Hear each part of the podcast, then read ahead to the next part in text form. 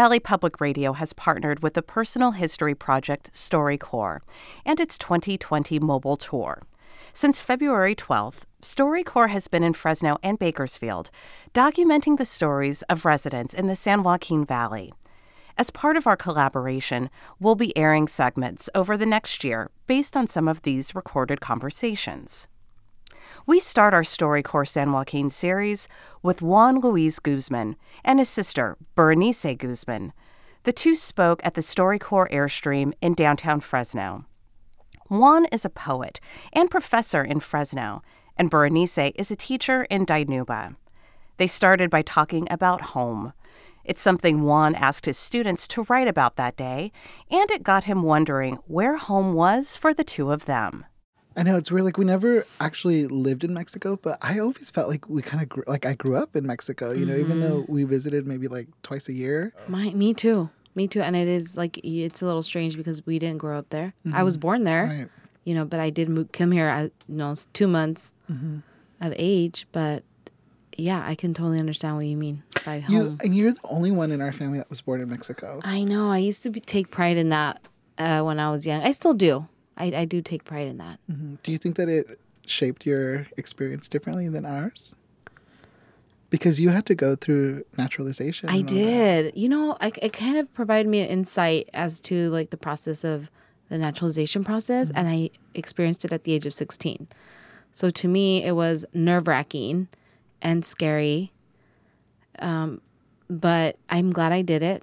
And I'm glad I kind of have that experience because you know, teaching in Dinuba, where I teach, mm-hmm.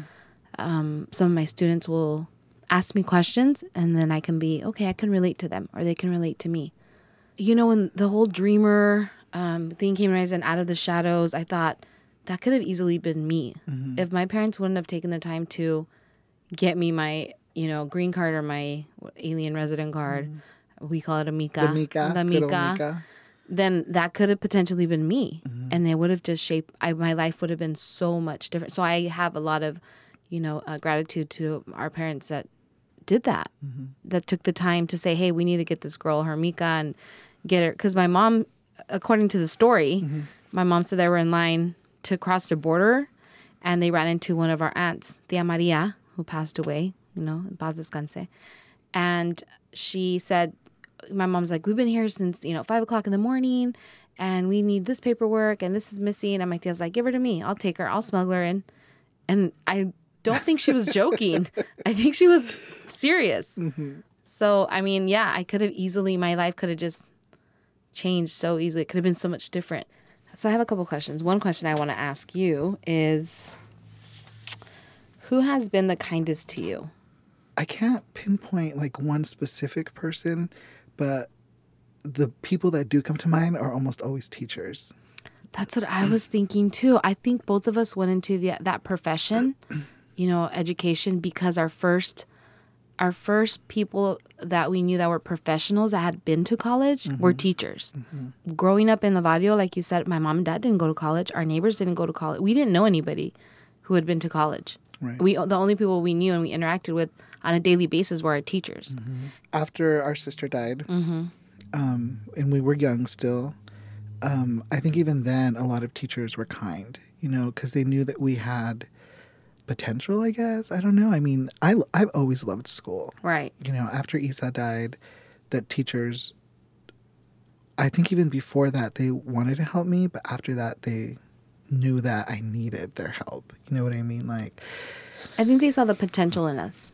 So I'll talk about like Mrs. Ariola, right. you know, in fourth grade, um, when Isa died, she took me to the back of the room and she gave me a Robert Frost poem, "Stopping by Woods on Snowy Evening," and she read it to me and we read it together, and that was like my first introduction to poetry, and I was like raw after Isa died, and I didn't have anyone to talk to, mm-hmm. you know, and that's when I started writing, and like she put me on that path and you, are only in fourth grade. And I was in fourth grade. Like Robert Frost is the fourth grade. Yeah, who reads Robert Frost in fourth grade, you know? Yeah. And then um, I wrote like an essay on Martin Luther King Jr. and it won like a Rotary mm-hmm. contest. And I was like, okay, I guess this is like something that I could do. So I do think like because that teacher was kind to me, that that's why I am where I am today. I'm glad I did this. Yeah, me too. Thanks for inviting me. You're welcome. Thanks for coming and doing this. It was uh different than just. And we didn't really cry. No, I know. I only used one tissue. Uh, I'll I feel like I could be here for another hour though. I know. Can we steal someone else's spot? well, thank you. Thank you. And I love you. Love you too, brother. We also wanted to let you know that the StoryCorps San Joaquin listening event, scheduled for March 19th, has been canceled and will be rescheduled to a new date later in the year.